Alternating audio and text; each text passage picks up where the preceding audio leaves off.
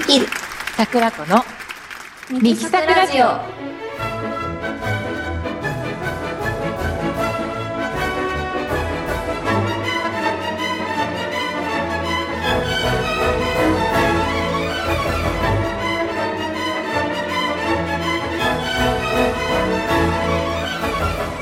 はい、始まりました。ミキサクラジオだいじゅうきゅうかいめの放送です。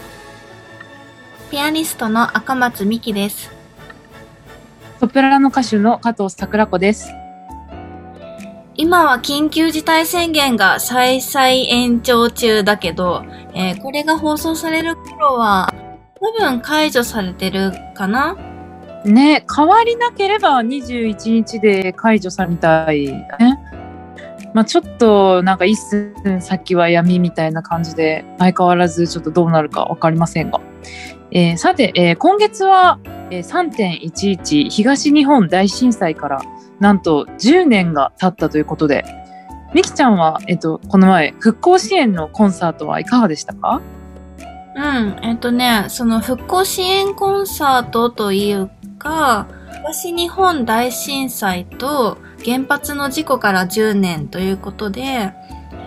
あの福島県のとある町で被災と祈りっていう追悼行事があってね、えお昼の部でコンサートを開くとのことでご依頼をいただいて演奏してきました。うーんで、えーと、もともとはっぴゃくにん参加の予定のイベントだったんだけど、やっぱりこのコロナの中でコロナだから半数のよんひゃくにんになりましたっていう連絡が来て、うんうん、その後えー、年明けに緊急事態宣言が出たでしょ？うん。それでまたさらに半分で約にひゃくにんぐらいで最終的になっちゃったんだけど。いや、でもにひゃくでもね、すごいよ。そうそう。そうだよね。ひゃくにんぐらいの町民の方に聞いていただきました。で、コンサートの後は、えっと、会場の隣の海。うん、防波堤に並んで、そのにひゃくにんぐらいの方が防波堤に並んで、にじよんじゅうろっぷんからいっぷんかん黙祷をされてたんだけど、そう、えー、やっぱりさ、私たち女性の演奏家のフォーマルってドレスでしょ？うん。だから、ドレスを着たんだけど、その日の、うんうん最高気温がじゅうにどとかで、うん、えー、まあ寒い。そうで海の真横が会場だけどさ、海風すごいよね。そうね、あのさっき言ってなかったけど屋外での演奏だったから、うん、そうもう風がすごくて嵐のような中演奏しました。髪の毛大変だ。ガッチガチにして、楽譜が大変だった。あ、そっか。紙、紙だ。電子じゃなくて紙。そう。で、あの、楽譜が飛ばないようにね、工夫して現地入りしたんだけど、うん。想定を超える風だったから、うんうん。なんか役場の方とか音響とかで入ってくれてた エフエム いわきの方にやれながら、あのガムテープで止めたり楽譜をねうん本当にいろいろ頑張って頑張ってもらってギリギリなんとか楽譜を飛ばさずにコンサートを終えられました大変だ。そうまあでもあとはやっぱ屋外だから寒くて寒くて、うんうん、リアルに全身ガタガタした。え、もう本当にその、半野外とかじゃなくて、もう全、全部野外。うん。そう。そっか。そう。まあでも、とは言ってもさ、ドレスでやるのって、あの、主催の方とか、聞いてくださってる方とか、あとはもちろん被害に遭われた方とか、すべての方に対しての礼儀だなと思って、うんうん、ドレスで頑張りました。取材とかも来てて、あの、ドローンも使って撮影しててね。えー、ドローン。ドを初めて見た、近くで。うん。そう、まあ、それで役場の方曰く、そのうち映像にするとのことだったので、えー、その際はご報告ができたらと思ってます。えー、楽しみだね。空、空撮。楽しみ。どうなるんだろう。そうね、このじゅうねんっていう節目の年に被災地に足を運んでみて、改めて思ったのは、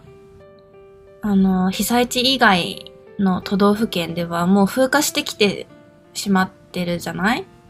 あの、そうだね。そうで、でも被災地ではまだまだ全然そんなことがなくって、うん、うん電車からとか車から見える綺麗な道とか、新しい建物ばっかりのエリアとか見かけても、あ、ここは津波が来て流されちゃったところなんだなとか、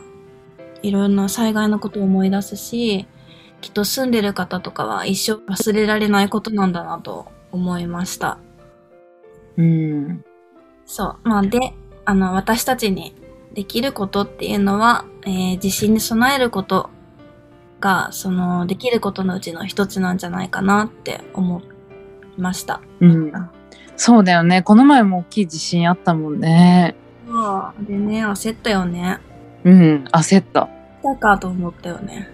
ね、とっさの時ってね、難しいしね。うん、そ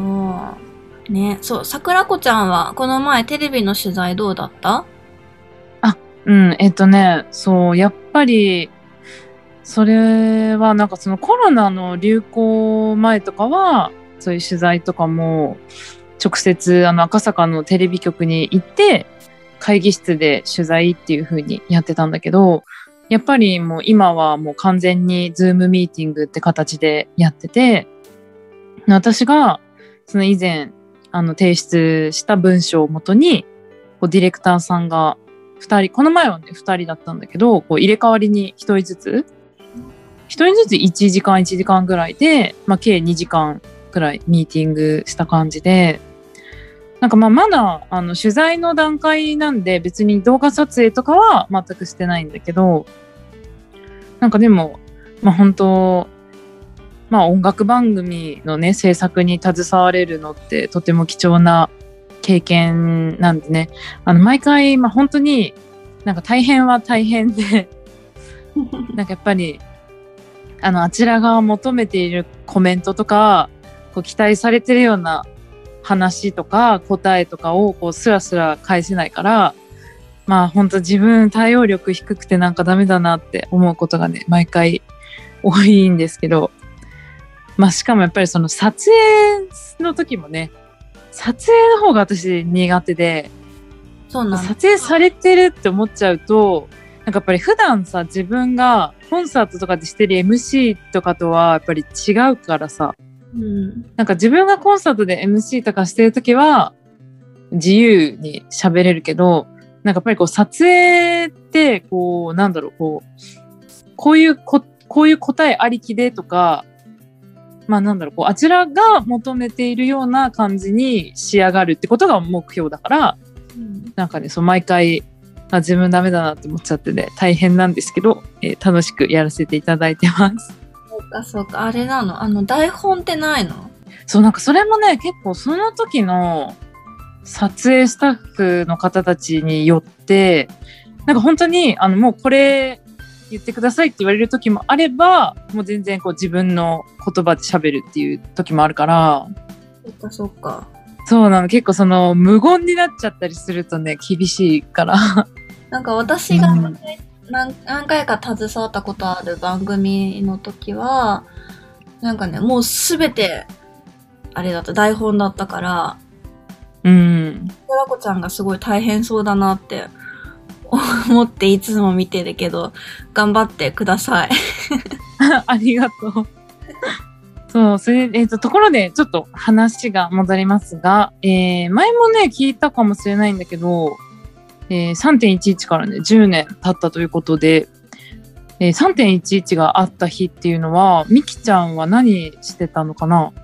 私はね、もうその時期さんがつって言ったら大学もないしで家に一人でいたんだけど、うんうん、地震が来た瞬間、飼ってる犬が助けてって抱っこされに私のところに来てそうで、そうなんだ。そうで、猫たちはびっくりして走り回ってたそうなんだ。なんかあれなんだね、ちゃんとこう助けてって来てくれるからいい、いいね。なんかそういえばうちはね、飼ってた猫はもうなんか自分から机の下に避難してたの、なんかスーって。えらい。でもでもなんかさか、こちらからするとさ、あれどこ行っちゃったのかなってなっちゃうから、来てくれた方がありがたいかもしれない確かにね。あとはさ、電車が数日動かなくて大変だった記憶があるけど、桜子ちゃんはどう、何してた？なんかね、そう、私もその時ね、たまたま家にいたのね。よかった。そう、なんかなんか私はなんかあの大学のちょうどね、試験があの時期にあって、なんか実技試験がちょうど終わったくらいで、でもなんかこう満足いく出来じゃなかったあーってなんかなってて、でなんか他の大学の友達となんかちょうどそのじゅういちにちからなんかどっかもうプチ旅行行こうかって話になってたのね、うんうん、なんかでもその前日の夜に友達から、なんか友達はね英文科とかだったんだけど、なんか試験結果が悪くてなんか親と喧嘩して旅費がもらえないみたいな電話がかかってきてうん、うん、なんか そ, それがあったから、なんか私奇跡的に家にいたの。あー、じゃあちょっと成績が良くなかった友達のえ、そうそう、なんかそれでもしそれがなくて普通に予定通りなんかその時静岡に行こうって話だったんだけど、なんか静岡とかにその友達とふたりで行っちゃってたら、その新幹線の中にいた時に多分もう地震が直撃みたいな感じで、多分もう帰れ、その日帰れないとか、そういう結構困難な状況に追い込まれてたと思うから、うん、そう、ほんとね奇跡的に家にいたのね。まあでもそうそうそう、まあ、でももちろん家にいても震度ごとかだったから、もうお母さんがその時とっさにテレビを押さえて、私はとっさに食器棚を押さえたんだけど、なんかでもこの前のやっぱりこの前もその大きい地震来た時に、そのミキちゃんが言ってた通り真っ先にね、そうドア開けないといけなかったなって思った。ああ、そうだよね。なんか歪んで開かなくなるっていうからね。そうそうそう。なんかあとバスタブにこう水を全開にして出すとかもね、なんか有効が大事みたいで、うん、なんか停電と断水するから。あ、私はね、台風の時に、去年、一昨年の台風の時はそうした。うんうんうん。そう、それなんか大事みたい、やっぱり。なんか震度ごぐらい来たら、もうドア開けてバスタブに水をザーって出す。まあでもでき、できるか心配だよね。なんかとっさの時にさ、普通に呆然としちゃいそうだから。そう、大きいのが来たらね、動けないよね。うん。あと普段からできることだと、こうスマホの容量が大きいバッテリーとかをこう常に充電した状態で保管しておくとか。うんうん。そうだね。私たち目が悪いしさ、うん。眼鏡が絶対と、あとは靴も大事だよね。そう、あの普段から目につくところとか、パッとつかめるところに置いておかないと。いやー、ほんとだ。絶対、まあ、まあ、窓ガラスから、まあ、さっきの食器棚とかから何から、絶対歩ける状態じゃ な, ないもんね。そうだよね。ねえ、しかもさ、私たち目があれだから、ね、コンタクト使えなくなったら、もう眼鏡ないと、もう歩くとかも無理だし。歩けないよ。ね、うん、そう、コンタクトなくなったらほんと無理だからね。眼鏡を、ちゃんと目のつくところに置いておいて、そう、普段から、こういうことが起こったらこうしようってこう想定して備えてみましょう。ということで、えー、続いてはこちらのコーナーです。おうちコンサートのコーナー。このコーナーはコンサート会場に足を運ぶのがなかなか困難な今、おうちでも気軽にコンサートの雰囲気を味わっていただくコーナーです。はい、えー、今月は さんてんいちいち 東日本大震災からじゅうねんということで、復興支援をテーマにした音楽をお届けしたいと思います。いっきょくめ、村松崇継作曲、命の歌。この曲は竹内まりやさんが歌っていまして、にせんじゅういちねんの東日本大震災以降、人々を励まし癒してきています。人と人との出会い、緑、そして共に生きていくことの尊さを歌った曲となっています。命の歌。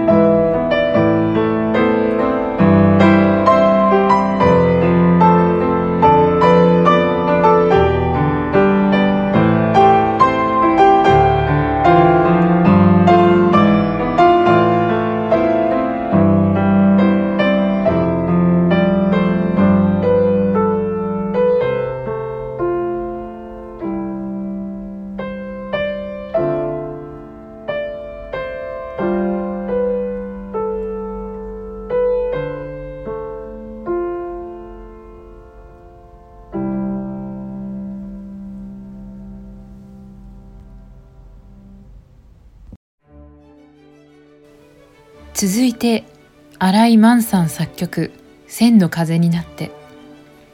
誰にでも必ず訪れる大切な人を失うという瞬間。そんな時に優しく寄り添ってくれる曲です。千の風になって。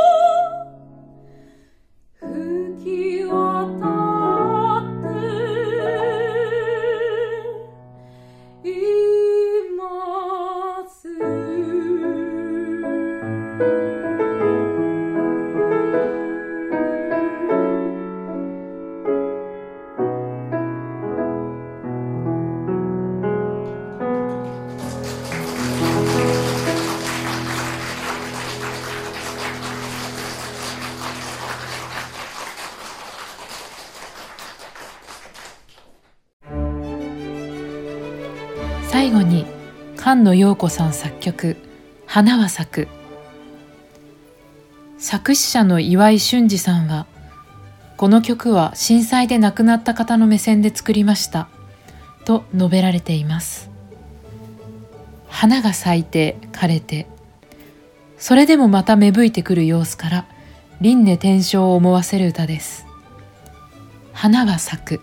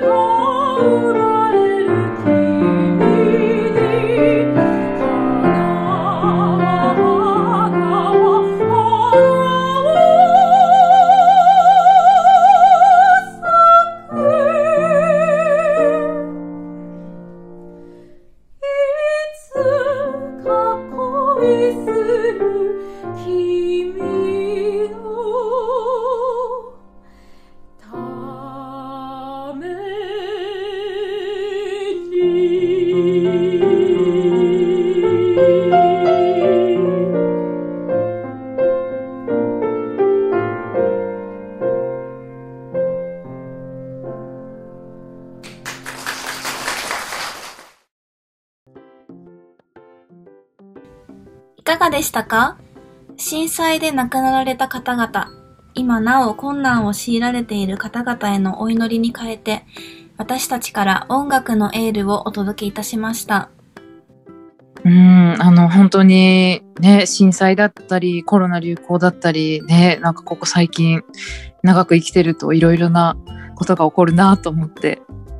ね、本当だよね。なんかやっぱりここにじゅうねんくらいでやっぱいろんなことが起こって、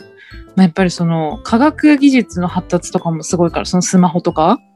もすごいから、なんか私たちが子供の時となんか今とでもかなり違うなと思って、その遊び方だったりとか。そうだね。まあ、だって私たちがさ子供の時って ピーエイチエス がやっと出始めたみたいな感じだったよね。そう、ポケベルとかね。うん、なんか私ポケベルは触ったことないかわかんないの。見たことある？触ったことはないんだけど、お父さんが仕事で使ってたから知ってるって感じ。そうなんだ、やっぱ仕事でもポケベルとか使ってたんだ。ね、そう、私はそうここ最近でなんかなんと ブイアール で遊んでます。すごい ブイアール 私見たことないんだけどさ、どんな感じ？いや、なんかそれがなんか私もなんか ブイアール ってそんな簡単に個人が楽しめるものじゃないって思ってたのね。そうだよね。なんかでも全然なんかそうじゃなくて、なんかこう YouTube とか見てたら、なんかこう ブイアール っていうなんかボタンがあることに気づいて、さんびゃくろくじゅうどとかで、なんかこれどうやって見るんだろうと思って、ちょっと Amazon とかで調べてみたら、そのゴーグル ブイアール 用のゴーグルがあるんだけど、